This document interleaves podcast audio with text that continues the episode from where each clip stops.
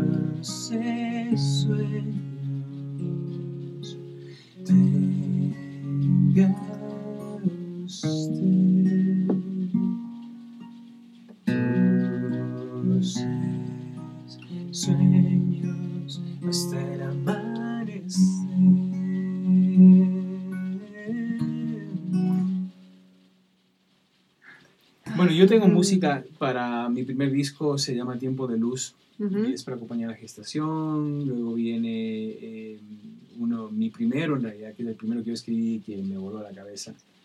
Y de mis 48 discos es el que me llevaría a la otra Mm. vida, que se llama Ángel de mi guarda. Ajá, sí. Luego viene, si hablamos de etapas de la vida, luego viene Río de Amor, que es un disco doble, un CD con canciones y otro con consejos para la lactancia. Y de ahí en adelante, bueno, viene Nutrición, que son canciones comelonas, Ujú. Dulces Sueños para la noche, y hábitos, valores, abuso sexual infantil, bullying, alcohol, sexualidad responsable. o sea, sí. montón. Puede ser que este para adolescentes y sobre sexualidad es el último, No, ¿o no? no, eh, en realidad eh, ese se llama ¿Qué vas a hacer? Y tiene Ajá, eh. Juguemos en el bosque, Sí. eh, Mi primera luna. mi primera luna, exactamente. No, en realidad ese es el año 2000, ahí está menos hombre más humano. Ah, ajá. En el año och- 99, Ah, 99, ya, 2000. Entonces le hice un remake en el 2010 ya, y nunca lo he sacado al público. ya.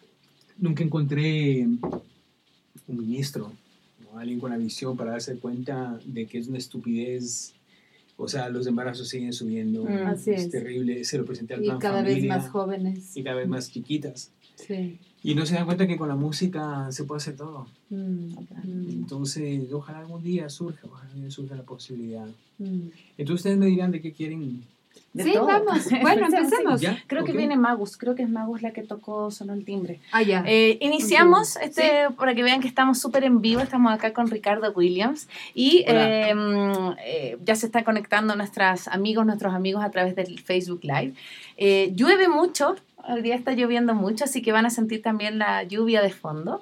Eh, Voy a esperar que venga la paz, ¿sí? Porque para poder comenzar, así que ya pueden comenzar a escribir sus preguntas, sus comentarios, todo lo que ustedes quieran eh, con respecto a lo que vamos a vivir hoy día, que es una jornada súper especial para nosotros en Maternidades Imperfectas. Es un capítulo de lujo hoy día. Así que bueno, vamos a iniciar con primero la bienvenida. Mi nombre es Cone Aiken y estamos en este espacio que acompaña, que escucha y que inspira al transitar de la primera infancia. Eh, bueno, fácil. Hola con todos que nos están escuchando. Estamos súper contentas de tener este programa. Contarte que cuando estábamos diseñando este espacio, la Connie y yo somos súper musicales. Sí. Nos encanta en todo lo que tiene que ver la cultura, el teatro con nuestros hijos. Bueno, la Connie es actriz. Y siempre queríamos darle como este carácter cultural. Así que el hacer este programa de alguna manera es como volver a esa fuente y a, esa, a esas primeras ideas. Así que gracias por escucharnos. Yo soy María Paz Dávila de Maternidades Imperfectas, este podcast que escucha, acompaña e inspira el transitar de la maternidad de la primera infancia. Así que queremos darle la bienvenida a nuestro invitado, Ricardo. Yo soy Ricardo Williams, un servidor. Muchísimas gracias. Nosotros Paz, siempre- Por esta invitación. Gracias, gracias por venir acá. Tenemos a la gestora también de, de este espacio, así que eh, a Magus. Nosotros siempre partimos los programas con, primero que el invitado se presente, que, que lo que quieras contar de ti, cualquier cosa, pero también vamos a iniciar con un pequeño rompehielo. Así que después de tu presentación te vamos a hacer algunas preguntas así, esas que no tienes que pensar mucho. Ok. ¿ya?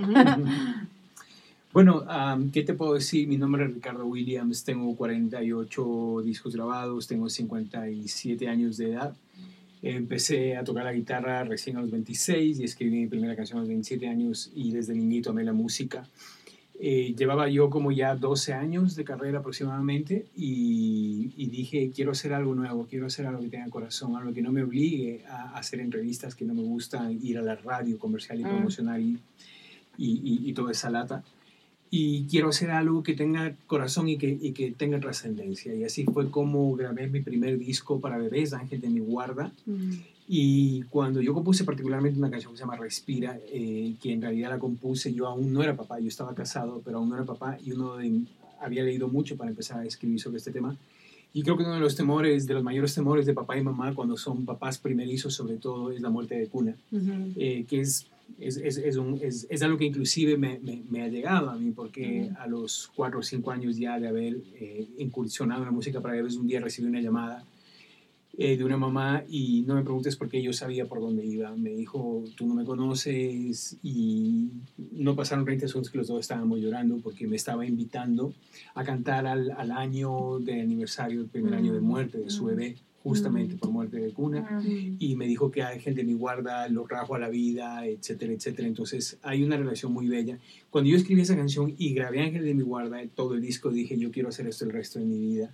Y en el lapso de un año escribí como 100 canciones y produjo un montón de discos. Y, y en realidad es un concepto inédito en el mundo hispanohablante, porque mm. no hay ningún artista que se haya propuesto escribir conceptos desde la gestación, que es donde empieza a vivir un ser humano, hasta el final de la adolescencia, que es sexualidad responsable. Entonces, creo que son como 18 discos que nos llevan a través del viaje de una persona. Así es que eh, empezamos por el vientre.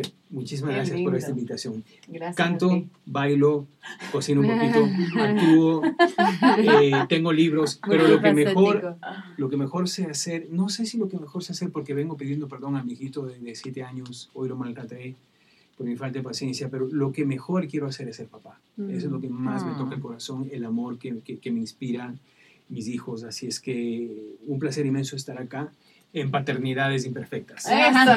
Justo, justo antes de que, de que eh, saliera esto al aire, decíamos junto a Ricardo que, que mm, es nuestro tercer invitado hombre sí. ¿sí? de la temporada, de todas las temporadas, así que para nosotros un, uy, un, un honor tenerlo acá. Ricardo, eh, un libro. Uy, muchos, pero sobre todo el principito. ¿Un maestro o una maestra en tu vida? Elton John. Mm. Eh, ¿Una canción? Your Song. Sí, bueno, hay millones. pero es la que salió. Eh, desde que soy papá, ¿soy más? Wow, soy más alucinado y, y, y, desde que soy papá, desde que soy papá tengo más miedo de morir, no me quiero ir, no me quiero ir de la vida. Fui un papá tardío, así es que voy a ser papá el resto de mi vida. Ojalá que vuelva también algún día. ¿Y qué mensaje te gustaría dejarle a tus hijos? Sobre todo que crean en sí mismos, que se atrevan a ser ellos mismos, que nadie ni nada puede dictarles el camino a seguir, que ellos tienen que descubrir tanto su oscuridad como su luz que no tengan miedo de sus inseguridades, de sus miedos, porque eso es parte de la vida y solamente sabiendo lo que tememos podemos saber lo que podemos amar. Así es que eso, mm. que se conozcan sobre todo. Para mí el autoconocimiento es un mm. tesoro muy grande. Mm. Ah. Qué lindo.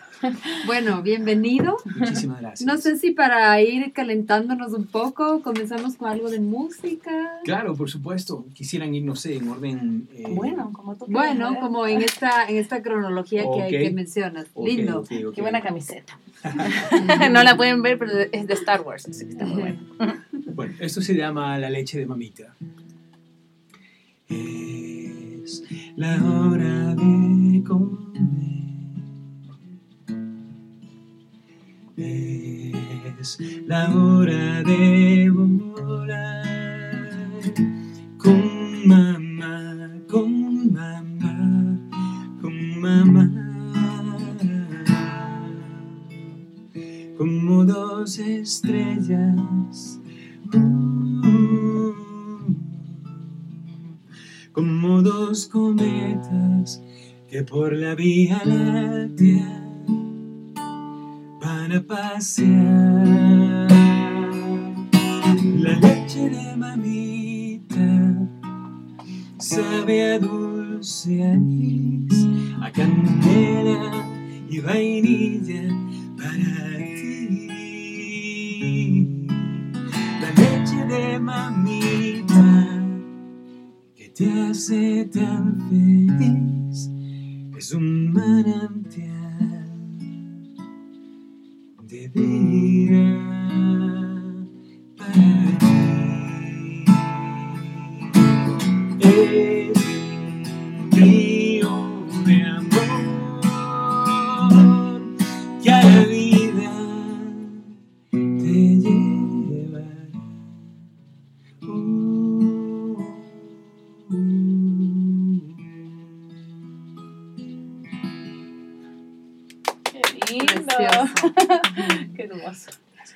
Me, me pasa que me da ganas de que mi hijo esté aquí y que te escuche. ¿Qué tiene? Dos años, Oh, eh, tres meses. Tienen dos semanas de diferencia Sí. nuestra, su hija y mi hijo. Sí. Ajá. ¿Primerizo? ¿Primera? Claro, Sí. Wow, Bueno, de hecho, de ahí nace. Maternidad Imperfecta, de un día con La Paz conversando, de ambas nos gustaba mucho la radio, por eso te contaba que empezaba como formato podcast primero esto. Eh, dijimos, ya, pero hagamos algo en relación a la maternidad, como poder tratar distintos temas, y acá estamos, después de casi un año, Ujú. eh, con este proyecto. Ujú. Cuéntanos, Qué bello. Ricardo, ¿cómo nació esto de, bueno, como este, esta cronología de partir del vientre, de la leche, de como los, los primeros como pasos de una mamá y cómo comenzaste a componer estas canciones eh, dedicadas, bueno, a la maternidad, a la paternidad, a la Como todo en mi carrera, yo nunca estudié música, eh, nunca estudié prácticamente, nunca estudié canto tampoco. Yo he sido un artista muy intuitivo y como actor también mucho trabajé con, con, con mi intuición, con mi corazón, con ese sexto sentido que tenemos todos, hombres y mujeres, pero lamentablemente los hombres no nos conectamos con eso, ¿no? Porque está dentro de nuestra parte femenina y los hombres no Mm. exploramos nuestra Mm. parte femenina, lamentablemente. Doy gracias a Dios de haberlo hecho a través del arte, sobre todo. Entonces, como les contaba, primero fue Ángel de mi guarda y Ángel de mi guarda me salvó. A mí me cambió la vida, me, me, me, me hizo descubrir algo muy bello. Yo durante muchísimos años no solo no me quería como ser humano, sino que me odiaba. Yo tenía un rechazo por mí mismo muy grande, unas dudas inmensas. eh, yo era muy cínico y sarcástico conmigo mismo. Y lo que me sucedió con Ángel de mi guarda después de 12 años de carrera de pop, en donde yo era mi peor enemigo, Mm. Ángel de mi guarda me permitió descubrir que yo tenía una, una ternura muy grande, una ternura infinita. Y Mm. me conectó con mi niño interno. Y de alguna manera también yo ya estaba casado y escribí todo este disco al año y poquito más de estar casado. Y fui papá a los tres años de matrimonio. Entonces, de alguna manera, este disco también me ayudó a prepararme como papá, me ayudó a Mm. descubrir eh, eso tan, tan, tan bello. Entonces, si bien es cierto que resbalo con mi hijito, mi hijito menor tiene, tiene siete años y me saca canas verdes, no se ve, pero aquí están. Son verdes, son verdes. Son verdes, fosforescentes. Y sin embargo, sí hay un, hay, un, hay un manantial de ternura infinita entre los dos, que es donde nos sanamos, donde nos reencontramos, donde nos pedimos perdón, donde lloramos juntos y, y volvemos a Mm. levantarnos como padre e hijo, ¿no? Entonces, fue, ha sido un trabajo muy intuitivo y luego, como les digo, de Ángel de mi guarda vino esta explosión de creatividad en mi vida y, y claro, entonces empezó a tomar orden, ¿no? O sea, dije, quiero hacer un disco para, para, para acompañar la gestación. ¿Por qué? Porque eh, por más ternura, por más sensibilidad que yo tuve como hombre, no logré involucrarme realmente mucho. Y creo que nos pasa a la mayoría de los hombres. La gestación de alguna manera es un Ujú. proceso de la mujer. Ujú. Y es un proceso muchas veces solitario, Mm. es un proceso muchas veces donde hay muchas dudas, donde hay muchas, muchas incertidumbres y lamentablemente es un proceso, no lamentablemente, lamentablemente lo que viene después, eh, para la mujer es un proceso que está profundamente conectado con el cielo, me refiero a que, a que no pasa por la cabeza. Y cuando la mujer trata de racionalizar el- el- la gestación es como que no, no, no fluye. Es más un Mm. proceso del corazón, diría yo, y de, y, de, y de una inteligencia mucho más profunda que la cabeza. Ujú. Y lamentablemente los hombres nos relacionamos con este tipo de hechos y, y- manifestaciones inmensas de la vida a través de lo único que tenemos, sobre todo de la cabeza. Los hombres somos Ujú. mucho más racionales. Eso hace que el proceso de gestación sea muy solitario para la mujer y de ahí vino mi afán de, de hacer un disco para acompañarla, para acompañarla emocionalmente, que es fundamental, y también de alguna manera dejar plasmada en canciones esa experiencia tuya como mujer. Mm. Eh, probablemente no escucharon mi disco, eso es error mío, yo dejé de difundir mi música los últimos 10 años y eso es lo que estoy haciendo ahora, volver a sacar del closet, finalmente ha salido del closet mi música para bebés. Y, y, créeme, te cambia la vida, te cambia la vida. Hace una semana publiqué esta noticia ¿no? en, en, en, mi, en mi fanpage de que decido retornar a la música para bebés y bueno, tuvimos como 200 comentarios y comentarios increíbles de la gente de cómo la música pereniza la música, hace que tu recuerdo, tú pones ese disco y así que tu hijo tenga 15, 18 años, tu hijo y tú van a volver a ese estado. Entonces es sumamente mágica, es una música muy poderosa, es muy fuerte, es muy, eh, tiene cielo y tiene tierra. Y eso es mm. el círculo completo. Mm. Justo mm, hoy escuchaba un poco las canciones tuyas que están en Spotify, que está Respira, está Ángel de la Guarda. No le cuentes a la gente que está en Spotify, no queremos, queremos que compren discos, Pero está. muchos discos, está todavía.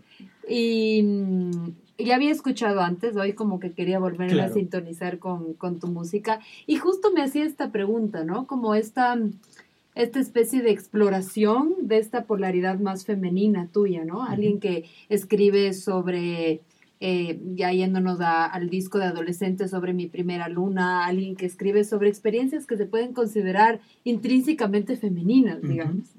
Entonces, cuéntanos un poco cómo de alguna manera, digamos, en estos patrones culturales donde al hombre le está un poco vetado esta sensibilidad, ¿cómo ha sido el mostrarte así a través de tu música? Bueno, yo un poco pagué el precio cuando hice El Ángel de Piedra, hace ya van hace 30 años, eh, yo usaba arete y en ese tiempo era muy raro. Entonces, ah, en mi primera entrevista en Vistazo, un poco sí, pero también pelotudo diría yo, porque me, me, me, puse la soga al cuello solito.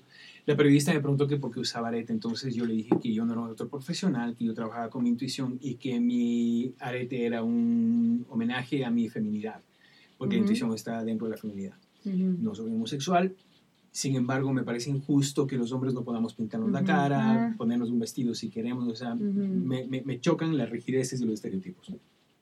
Me puse la cruz encima, me pegaron, un par de veces me agredieron por esto. Mm. Entonces yo experimenté en carne propia lo que es mm. eh, querer experimentarme en mi totalidad, porque es súper triste. Al final, igualmente para las mujeres. O sea, si tú te limitas únicamente a explorar tu lado femenino y no tu, tu, tu aspecto masculino también, vas a estar probablemente viviendo en un 50% de tu potencial. Igualmente el hombre. Ahora, ustedes, por ponerlo de una manera, ustedes ya salieron de casa. Ustedes han desarrollado mucho más su parte masculina. Ahora somos los hombres los que tenemos que volver a casa y desarrollar nuestra parte femenina. Entonces, para mí, es verdad que cuando tú eres cantante o eres artista es como que tienes una licencia, ¿verdad?, para explorar todo esto. Pero fruto de todo eso, yo escribí una de las canciones más importantes de mi carrera que, que se llama Menos Hombre, Más Humano, que justamente propone los hombres eso, ¿no? O sea, qué difícil es esto de reconocer que cada hombre lleva una parte de mujer si desde pequeño empecé a jugar con armas, matando en ese juego una parte de mi alma y bueno, continúa, ¿no? Entonces, eh, tú me preguntabas qué quisiera dejar a mis hijos, yo mm. quiero dejar a mis hijos eso, sobre todo a mi hijo, a mi hijo Salvador, ¿no? ¿Cuántos hijos tienes? Mi hija mayor, bueno, cuatro en realidad, tres viven, eh, pero la segunda vendría a ser Ananda, que tiene 13 años, mi Sansa, ¿Saben lo que es una sansa? Para quien no lo sabe, es, es, como... la reducción. La reducción, o sea, es mi gemela en chiquita. Luego viene mi hija Clara Luna, que tiene 11, y mi hijo Salvador, que va a cumplir 8 años. Oh, qué hermoso. Toda una, toda una gama sí. en distintos momentos de la, de la crianza. Por ahí hablaba de, de, crear música que trascienda. ¿sí? Yo, yo valoro mucho tu música porque yo siento que Uy, en, este, en esta era, hoy día yo tengo un programa en la radio, La Gitana, y conversaba ah, como eh, cuando quieras. Encantado. si vuelves acá, invitadísimo. ¿Todos los días? Sí, todos los días. ¿De qué hora a qué hora? De 2 a 4 de la tarde. Qué bueno. Hoy día, de hecho, fue una chica una que nos encanta, una ah, cantante colombiana, Luz Pinos. No sé si la ubicas. No, wow. Te Qué buen talento. Luz, Pinos. Luz Pinos. Es, Buenísimo. no sé si es manavita. Es cuencana, pero se crió en Guayaquil. Ah, wow. Ah, y tiene una canción que se llama Manaví. Sí.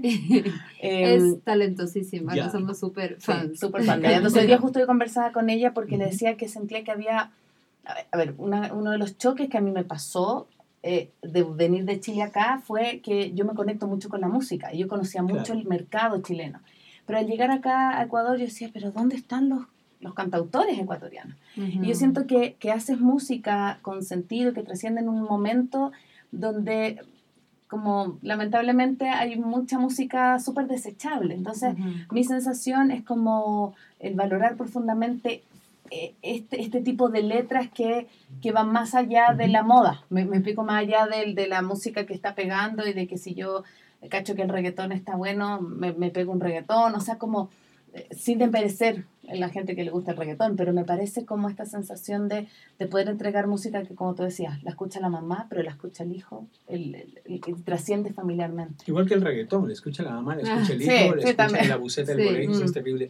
Sí, hay mucha música desechable, pero no solo desechable, sino mucha música peligrosa. Creo que tenemos que tener conciencia, y eso yo he tratado siempre de, de, de, inducir, de inspirar a mis colegas, el hecho de que somos músicos y compositores, somos comunicadores y somos educadores, o deseducamos o educamos. Mm. Entonces, con María Augusta, que es mi representante, siempre mm. decimos y, nos morimos de ganas de, de, de, de, utilizar esta frase en algún lado, ¿no? O sea, si Maluma pone la oscuridad, nosotros ponemos la luz. Porque es terrible el mundo está loco, está al revés, está upside down, está de cabeza, porque, eh, mira, habría que ser como Maluma, parecería ser, para tener éxito, porque lo contrató la Coca-Cola para cantar su canción oficial en el Mundial de Fútbol el año pasado. Ahora está con y ahora Madonna. está con, con, con, Madonna, quien supuestamente ha sido una mujer... Eh, claro, feminista. Exactamente. De Seguramente... Eh, harán un cover de cuatro babies, no tengo idea dónde se pierde un ser humano, ¿no? Entonces, yo digo, yo creo que hay, hay, que dejar una huella, hay que tener una responsabilidad muy grande. Está bien el mundo, está bien el dinero, está bien la fama, etcétera, etcétera, pero todo tiene un límite y hay que tener una ética personal. Y yo creo que la, la, ética que más he desarrollado en mi vida eh, ha sido a través de mis letras, a través de, a través de mi música, el sentido de tener una responsabilidad social, una responsabilidad sobre todo espiritual. Entonces, sí, eh, yo hago música para conocerme, yo hago música para, para, para, dejar. Yo creo que la herencia que le dejo al mundo es, es esa y es de esta batalla que estamos emprendiendo ahora, ¿no? O sea, volver a, a, sacar, como les decía, mi música, porque sería doloroso, sería doloroso que, que, se pierda, porque es una música que sana, es una música que toca mm. corazones, es una música que transforma, entonces es una herramienta eh, al servicio de, de, la luz y eso es lo que pasa. Mm. Yo yo te, yo, yo, te, yo te digo que toda mi obra ha sido eso, o sea, ha sido como convertirme en un, en un canal para poder eh, transmitir esto finalmente. Mm. Justo, qué lindo, justo mm. antes de la entrevista venía reflexionando algunas cosas, ¿no? Y justo pensaba como que en este mundo que abundan los malumas, pero también en la, en la música infantil, ¿no? Como que también hay música infantil tan pobre. Y con eso comenzamos como a educar los, el mm. oído y la mente y el alma de nuestros hijos, ¿no? O sea, repetitiva, sin ningún tipo de contenido, o un contenido incluso nocivo. Sí. Entonces creo que... Mira, hoy día, hoy día canté, me invitó mi hermana, que es profesora de Highlands, me invitó a leer mis libros. Y canté para los niños y les decía a los niños, niños, ¿saben por qué yo decidí hacer música? Porque había un montón de gente haciendo música tonta para niños, como si ustedes fueran tontos.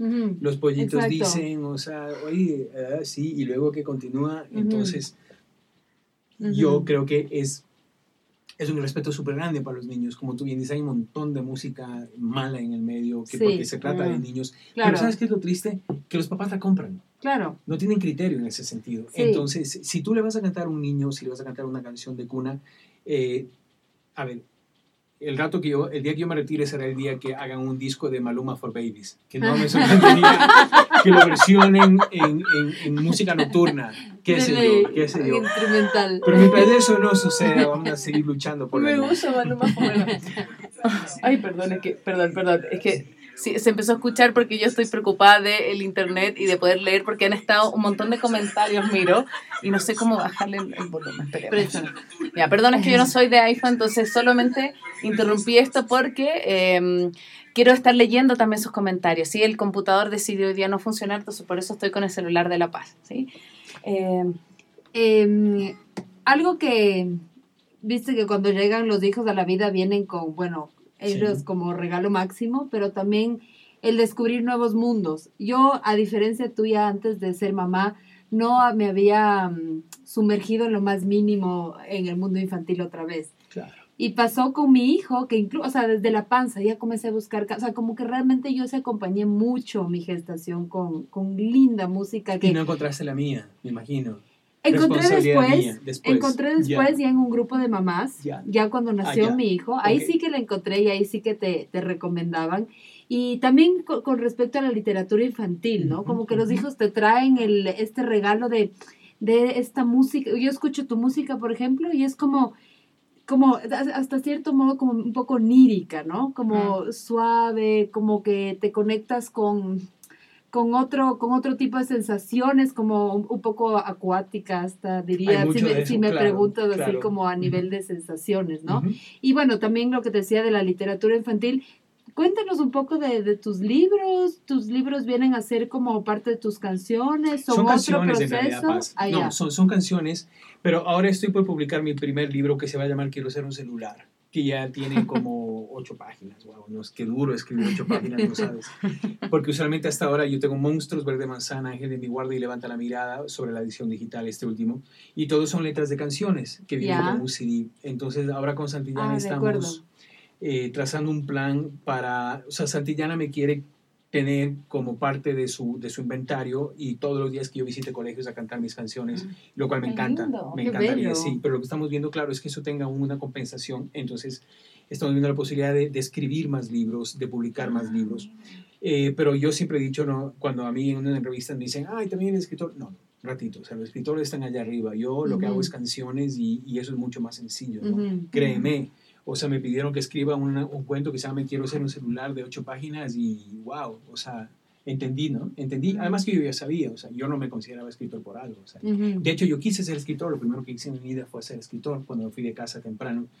Entonces, pero es parte de mi exploración. De todos modos, tengo dos libros escritos. Uno de ellos se llama Deslumbrados por las pantallas, es un ensayo filosófico sobre eh, esta adicción digital en la que estamos viviendo, ¿no? Y es- son, son postulados, son, son propuestas que yo hago a nivel de, por ejemplo, estamos viviendo una bulimia espiritual cada vez más fuerte porque Mm. comemos, vomitamos, comemos, Mm. vomitamos, así ya no, no nos Mm. nutrimos Mm. espiritualmente, estamos viviendo así. Entonces sí, sí, o sea, eh, es parte de mi vida el, el explorar mi creatividad. Me encantó actuar, me habría encantado ser bailarín. Mm. Eh, no en esta vida, bailo fatal. Lo siento por mi mujer. Pero, pero sí, la parte de la escritura me, me gusta muchísimo. ¿Dónde encontramos esta, bueno, es de lo que leo, de Santillana? Es de lo que leo de Santillana. Sí, debe estar en Librimundi, no sé si en Mr. Books todavía. Ya. Pero el fuerte de Santillana, ojo, que no es el tema de, de, de percha, ¿no? O sea, no- es, es más prescripción Ah, escolar. De acuerdo. Entonces, de todos modos, sí hay, me parece que hay, Magus, tú creo que buscaste en Librimundi, ¿sí? Sí, sí. Eh, había. ¿no es cierto? Sí, exacto. Ujú. Gracias por la cuña. Quiero contarles que eh, nos están viendo desde Nashville, en Tennessee, de, Wow. bueno, desde Quito. Eh, dicen, gran músico, llega al alma y al despertar de la conciencia, linda melodía. Eh, y por acá nos hacen una pregunta que, Paz, ayúdame, este comentario no sé cómo ver más. Perdón, Ah, yo, ya. yo que soy Samsung no, no, bueno, no me deja. ¿eh? No. son las cosas de la tecnología. Bueno, pero Alexandra dice, a la música se le relaciona con las matemáticas. ¿Crees tú que la música también Ah, abre las puertas a otros como Conocimientos. conocimientos y a otras destrezas? A ver, sí, la música, para quien ha estudiado, vuelvo, repito, yo no soy estudiado de música, pero sí, los que lo entienden saben que la música es súper matemática en sus principios, en su construcción y todo eso. No sé si mi música sea matemática, yo prefiero abrir la matemática del alma, yo prefiero que sumemos en vez de restar, entonces, Mm. pero lo que sí te digo, no sé no, cómo se llama. Alexandra. Alexandra, lo que sí te digo es que la música es, es sagrada. Y voy a usar una analogía, a pesar de que no, no, soy, no soy una persona am, apocalíptica, pero hay una imagen muy bella. Para mí la música es, es el templo, es el templo de la música. Los primeros músicos eran chamanes, es decir, Mm. el chamán es hombre, medicina, Dios, ese es el significado, o Dios, medicina, hombre. Y mm, fueron los primeros cantantes y la música realmente importante que se desarrolló después fue la música clásica, que era una forma también de adorar, etcétera, etcétera. Ujú. Entonces, la imagen es esta, o sea, eh, volviendo a, a la parte de la espiritualidad, la música es sagrada, pero hay muchos mercaderes metidos en el templo. Mm. Y eso hay que tomar conciencia y, y- y darnos cuenta de que eh, para mí la música es un arma poderosísima, por, por sobre todas, porque no se compara la poesía, no se compara la pintura, no se compara nada de eso, porque la música realmente trabaja en los dos hemisferios. Tienes el poder del sonido y si además de eso le pones voz y si además de esa voz canta cosas que son importantes, que te pueden transformar la vida, pues no sé si hay algo superior a eso. Mm. Qué lindo. ¿Nos puedes deleitar con otra canción? Sí. Vamos a avanzar en el, en el, Claro. En el, en el flow. en el flow del... Eh, bueno, estuvimos ya, creo que canté la leche de mamita, Sí, ¿no? ajá, entonces sí, sí. me salté la gestación, pero bueno. Eh, hay una que le encanta a la gente. Un día llamé a un buen amigo que fue papá antes, antes que yo y, y le dije, ¿qué haces? Y me dijo, tap, tap, tap. Y le dije, ¿qué? Estoy sacando gases a mi, a mi hijita. Dije, Claro. Y bueno, nació así. Este, ¿me podrías...? Sí, esa es. Ujú. Tap, tap, tap, la manito de papá hace tap, tap, tap para sacar un gas. Wup, wup, wup, hace el aire al escapar.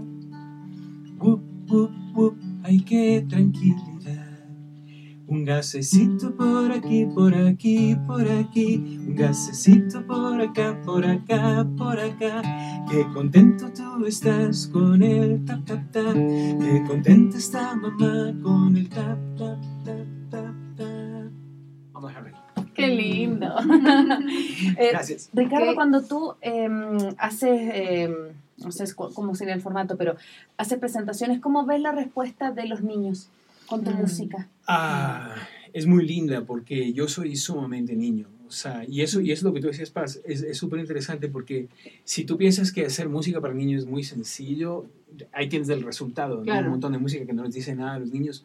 Los niños no comen cuentos, los niños tienen un olfato especial, aún no se han desconectado de su ser interno, entonces saben eh, percibir, perciben muy bien qué es verdadero y qué no es verdadero, ¿no? Entonces yo creo que yo trato al menos con mi música de acercarme con mucho respeto, eh, con, mucha, con mucho amor y como un homenaje también. Hay una cosa muy bella y es que eh, a veces los papás pensamos que somos los, los maestros de, de nuestros Mm. hijos. Y hay una maestra hindú, que no recuerdo el nombre, eh, que acaba de postular hace poquito en, en un libro algo muy bello, y es que dice que en realidad nuestros hijos son nuestros maestros y Mm. vienen a enseñarnos a nosotros los papás las lecciones que aún no hemos querido aprender 100%. o que aún no hemos podido aprender, ¿no? Y de alguna manera los niños se vuelven eso en la vida de los adultos Sí, también. sí, Entonces, Y en la vida de una familia incluso. claro, claro, claro. eh, es, es, es muy bello. O sea, yo recuerdo, los hombres y las mujeres vamos perdiendo el sentido en la vida, pero yo no sé ustedes, nosotros dimos a luz en casa a nuestros hijos, excepto el último que se complicó fue prematuro y terminó en el hospital. Pero cuando un bebé, bueno, primero cuando se rompe el agua de fuente, el- ese, ese olor es, si hay algo santo, yo creo que es eso, ¿no?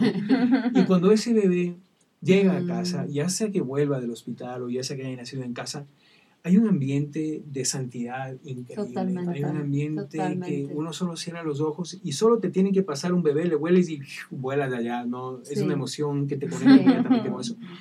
Y eso es lo que tenemos que conservar. Mm. Y nosotros fuimos de ese bebé algún día, Ah. nosotros Mm. tuvimos ese aroma un día y tuvimos Mm. esa luz. A mí me alucina algo.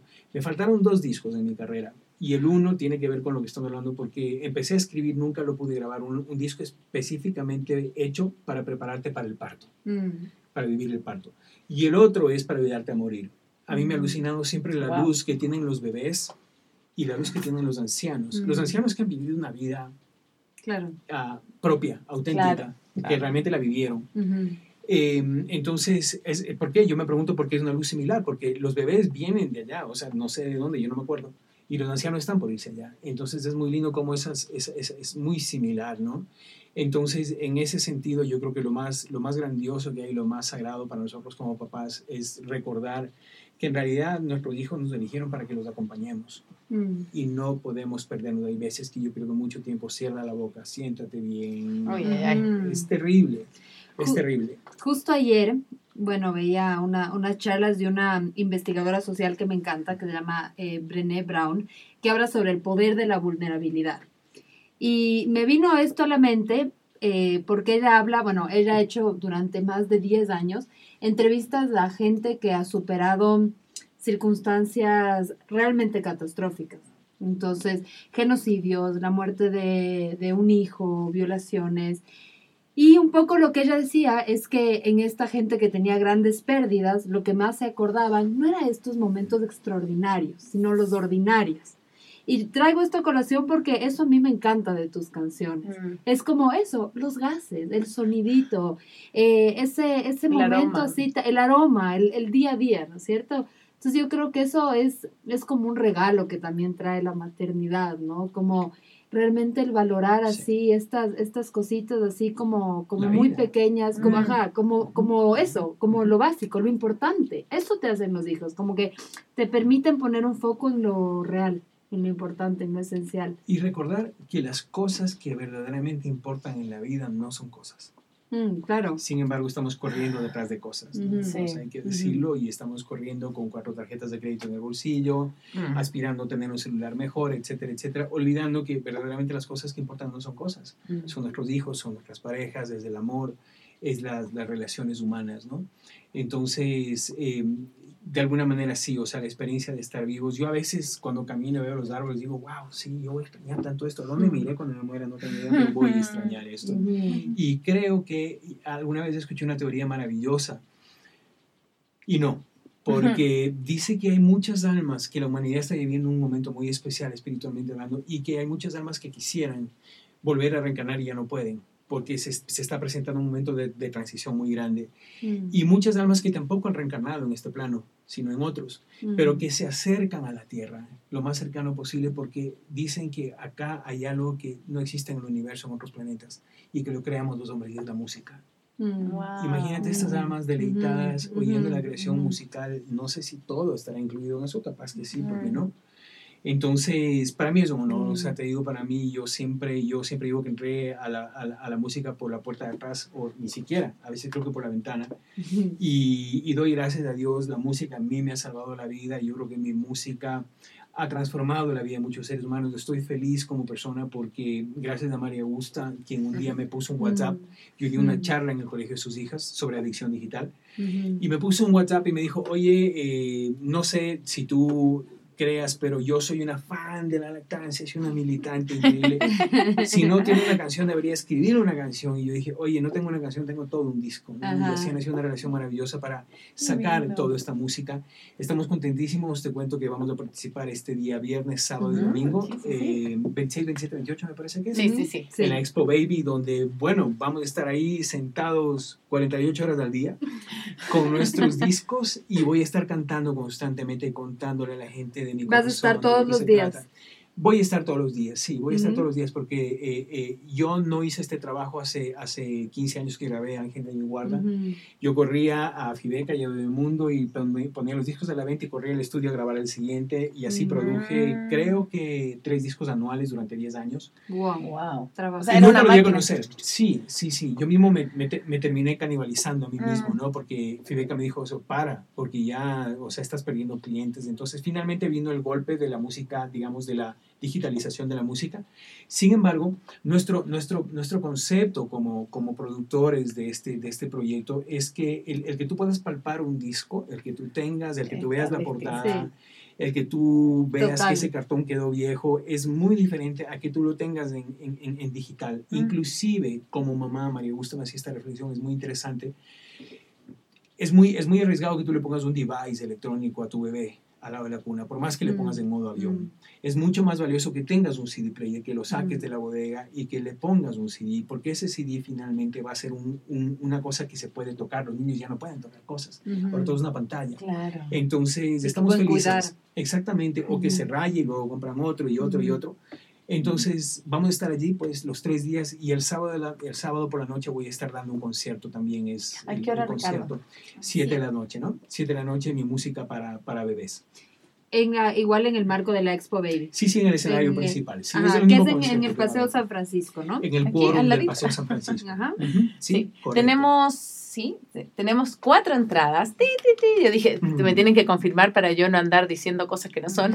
Tenemos cuatro entradas, así que todas las personas que nos están viendo en este momento, escriban quienes se quieren eh, ganar estas entradas y nosotros las vamos a estar sorteando al término del programa. Así que por favor escriban, yo quiero ir a la Expo Baby y nosotros nos comunicamos con ustedes por interno, ¿sí? Ahora va a venir un pequeño eh, aperitivo de lo que ustedes pueden ver el Mm. día sábado. La gallina napolitana puso un huevo esta mañana. La gallina napolitana puso un huevo esta mañana. puso dos, puso tres, cuatro, cinco, seis. La vaquita nos da leche, crema, queso y requesón y dice mu en otra canción. Mu, mu, mu. Chiquitín, comelón, duraznito de mi amor. Chiquitín, chiquitín, chiquitín, comelón. Pito, pito, conejito, que ya llegue el avioncito. Llegan dos, llegan tres, cuatro, cinco, seis. Y se eleva hasta las nubes, da una vuelta, sube, sube. Y aterriza en el mantel. Chiquitín, comelón, duraznito de mi amor. Chiquitín, chiquitín, chiquitín, comelón.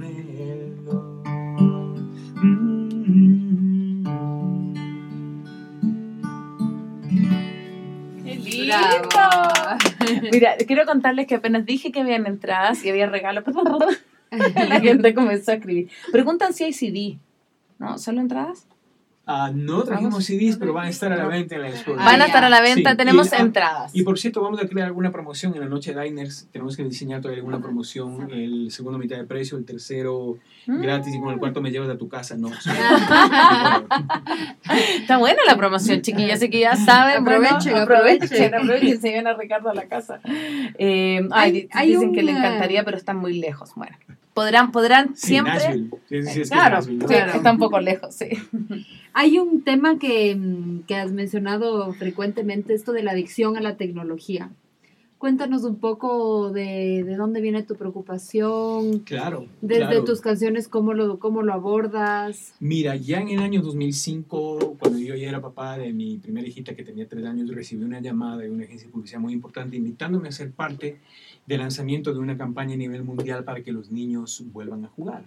Detrás de esta campaña en realidad estaba la corporación más grande de fabricar jabón para lavar ropa en el mundo, que empezó a perder ventas a inicios de los años 2000. Empezó a perder y a perder y a perder y nunca se ha recuperado. Se hizo un estudio de tres años que demostró que en el planeta Tierra se empezó a vender menos jabón para lavar ropa porque los niños del planeta Tierra habían dejado de jugar. Estamos hablando del 2005, Ah, hace wow. 14 años. Qué En el lapso de 14 impresionante. años y obviamente aparecen los primeros dispositivos electrónicos a partir del año 2000. Claro. Entonces, eh, han pasado 14 años y se estima que hoy por hoy hay aproximadamente, no, ya debe ser más de 10.000 apps desarrolladas para niños menores de 6 años. Mm. Y esto no acaba. La velocidad del desarrollo tecnológico crece exponencialmente a nuestra, a nuestra capacidad de aprender a usarlo con responsabilidad. Entonces, eso es un tema que, que siempre me ha tocado. No sé si tú te acuerdas, bueno, yo escribí en el año 94, ya son muchos años, una canción que se llamó Canción de Cuna para despertar a un padre dormido. Entonces, el tema de la parentalidad, paternidad presente es algo que siempre me, me- me- me ha conmovido. Y hace tres o cuatro años mi esposa empezó con el WhatsApp y mis hijos empezaron a resentir eso. Entonces yo me empecé a meter muchísimo más en ese tema y a investigar y todo. Entonces, eh, la vida va por dentro, el crecimiento va por dentro, el amor va por dentro y lamentablemente los dispositivos electrónicos van por fuera, nos sacan. Mm. La vida requiere concentración, requiere que tú mires internamente eh, tu proceso, tu aprendizaje, tu crecimiento. Y los devices electrónicos que por cierto son alucinantes. O sea, hoy por hoy la tecnología es increíble, Google, todo. O sea, es maravilloso lo que uno puede aprender. Sin embargo, partimos del precepto eh, de que la tecnología, como todo en la vida, puede ser alimento, Sí. O veneno. Medicina, Sí. o veneno, exactamente. Entonces, nada, así nació mi, mi- mi- disco Levanta la Mirada, que lo que busca es encontrar un, un- ser una curita, ser un- una voz para los millones de niños que están creciendo en la Tierra, Mm. abandonados emocionalmente porque sus padres Sí. dicen, no, yo sí te amo, pero espérate un ratito porque esta llamada es súper importante o me desocupo de esto y no hay tal. No estamos Mm. engañando a nosotros como seres humanos. Hace tanto tiempo ya que no me miras al hablar ni me escuchas. Hace tiempo ya Pasas por mi cielo a gran velocidad. Te pido un deseo, pero te me vas cual una estrella fugaz, imposible de alcanzar, cual un fantasma que viene y va, imposible de abrazar, y me quedo hablando con mi soledad.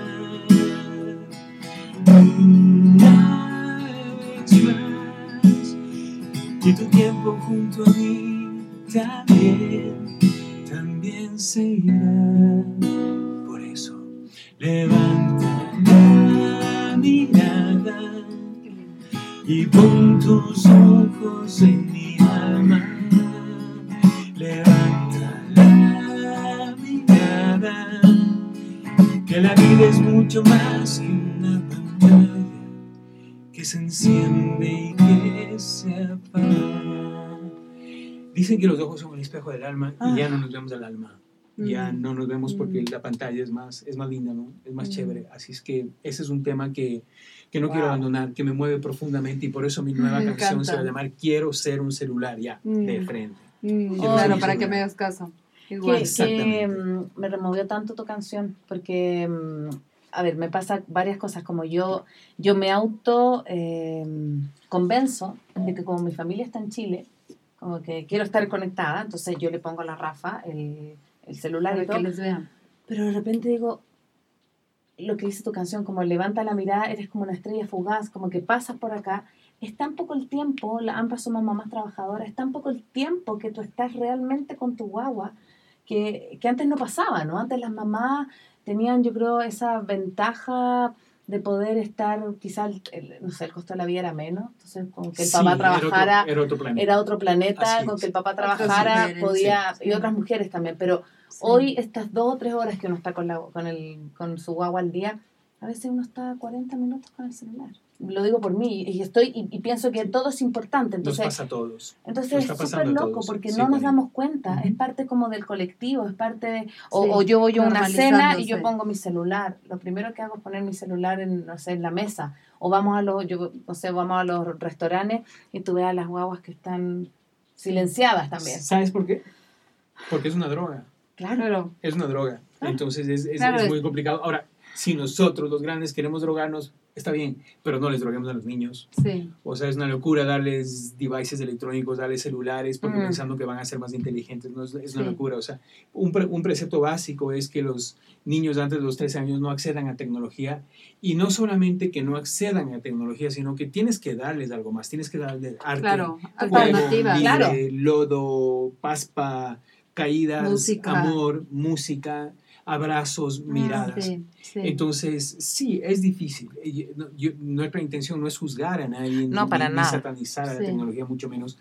Pero sí eh, recordar, y, y ese es a donde va toda mi propuesta, es que la única forma de que esto no nos lleve a la locura es practicar la atención presente, que hoy se llama mindfulness, Mm. Sí. la atención consciente, es decir, eh, la meditación concretamente. Porque de lo contrario no vamos a sobrevivir, Mm. no lo vamos a hacer.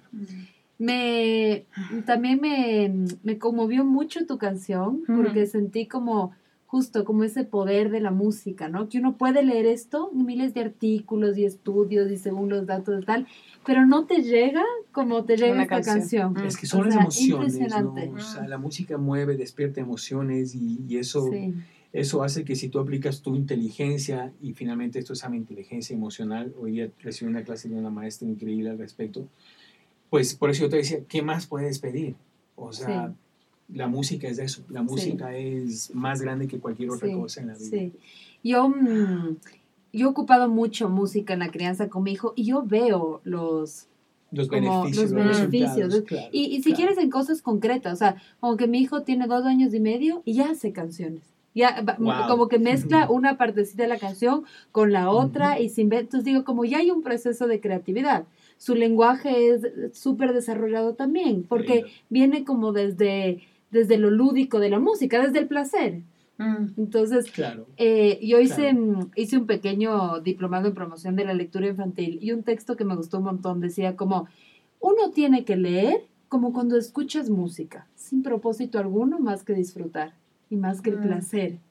Entonces eso me parece tan, eso te- es- esa es la invitación que hacen los hijos a nuestra vida también, Sí, ¿no? Como Total. sin el propósito, sin el objetivo, sino como estar, estar con Solo ellos, estar, estar en el juego, Qué en el placer. Estar presentes. Sí, sí, sí, sí. Menos bla bla y más presencia, yo creo, Sí, ¿no? Que es lo que tenemos que sí. hacer. sí, Había una, una campaña que se llamaba Menos WhatsApp, más visitas inesperadas. Oh, qué bello. Como eso Sí, también, como sí. más, más de repente que extraño a mi amiga, bueno, anda a verla. Eh, me encantaría saber de mi, de mi papá.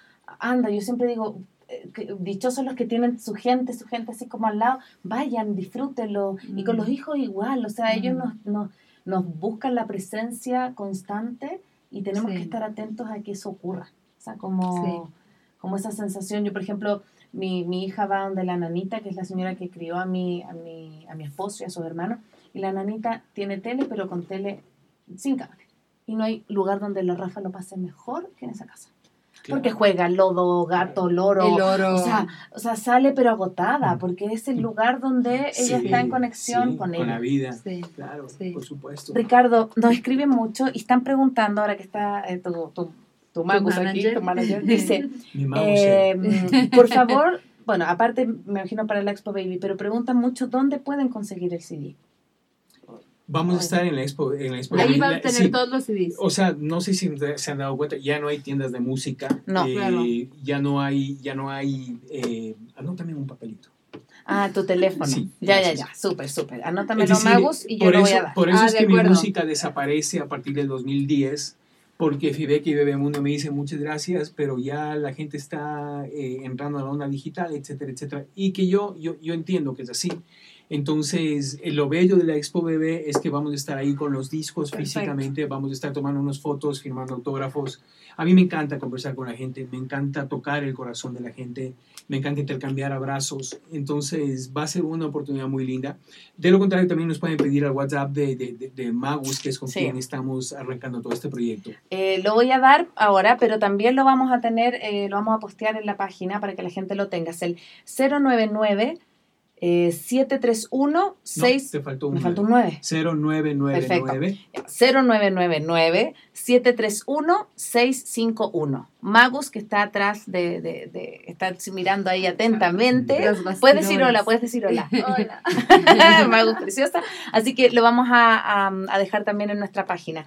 Eh, quiero, antes de terminar, decir las ganadoras de, de las entradas. Gise Castillo, Cris Feliz, me encantó su nombre, Cris Feliz. Eve Changuning y Vivi Pazmiño. ¿sí? Nos vamos a comunicar con ustedes cuatro Por interno. eh, por interno, así que ustedes son las ganadoras de las entradas. ¿sí? Eh, Ricardo, gracias por venir. Gracias por venir en este día tan romántico también con la lluvia, Eh, por llenarnos con tu música, por, por hacernos creer también de nuevo en esa conexión tan rica que nos entrega la emoción a través de la música. Estoy súper conmovida, como que yo a veces hablo mucho más, pero ahora estoy más expectante porque me ha conmovido mucho tu música. Así que gracias de verdad por tu generosidad estar acá. Gracias a ti. Gracias a la Mm. Magus que hizo posible esto también. Y, y no se lo pueden perder. Nosotros también vamos a ir a la Expo Baby el fin de semana, así que para que lo puedan ver y, y apreciar la música. ¿Vas? Eh, o sea, más bien antes de sigamos con una canción tuya, ¿te parece? Y luego, Sí. y luego nos, nos despedimos. Es una canción profundísima, se llama El avioncito de mamá. ¿Sabes lo que es una cuchara con alitas? Cierra tus ojitos y cuenta hasta tres. Sopla tres veces y te sorprenderé. Saco la manito y la hago bailar. La cierro, la abro y la vuelvo a guardar. Le pongo alitas de dulce y de sal y dos rueditas redondas de pan. Es el avioncito de mamá, de mamá, de mamá, para ir a volar. Es el avioncito de mamá que por el cielo va. Si quieres saber cómo termina esta apasionante historia, ven a la Expo Baby. Qué lindo. Súper. Bueno, gracias por, por estar aquí. Yo le tengo como un agradecimiento a este espacio que tenemos porque viene gente que ve a los niños y, Mm. que, y que cuida a los niños y que es la voz de los niños y que defiende a los niños y que para nosotros también muchos de los programas es incluso como un recordatorio de nuestra propia lindo, crianza. Y ha sido súper lindo, súper conmovedor conocerte, escucharte. Muchas gracias por, por, todo lo que, por todo lo que haces, por todo lo que nos enseñas. Y bueno, nos vemos este 26, 27, 28 en la, en la Expo Baby. Gracias por alimentar este espacio, este mini estudio también de, Sí. de música.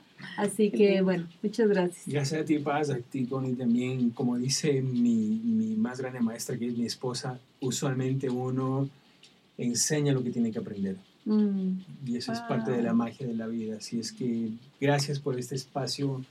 Sabemos que van a salir cosas muy bellas de acá. Esto es un trabajo que estamos haciendo de todos los días y sabemos que es silencioso, pero igualmente que las plantas, que los árboles, que todos los procesos de la naturaleza que Mm. dan vida, que son silenciosos. Así es Mm. que qué más bello que el silencio para esta música. Muchísimas Gracias. gracias, a ustedes. Gracias a todos. Hoy día tuvimos una sintonía, pero loca, brutal. Así que gracias. Vamos a compartir esto. Y nuevamente, esto va a estar, como le decía, también le contaba a Ricardo, y para que Magus también sepa, la próxima semana ya lo subimos a Spotify y iTunes para que ustedes lo puedan descargar, puedan tener este programa en sus, en sus tablets, en sus eh, dispositivos para escucharlo en el auto.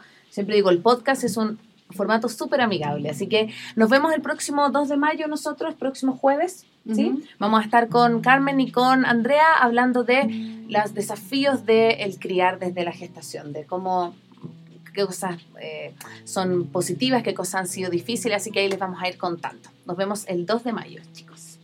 Chao con todos Chao. y todas. Gracias por escucharnos. Chao, chao. Chao.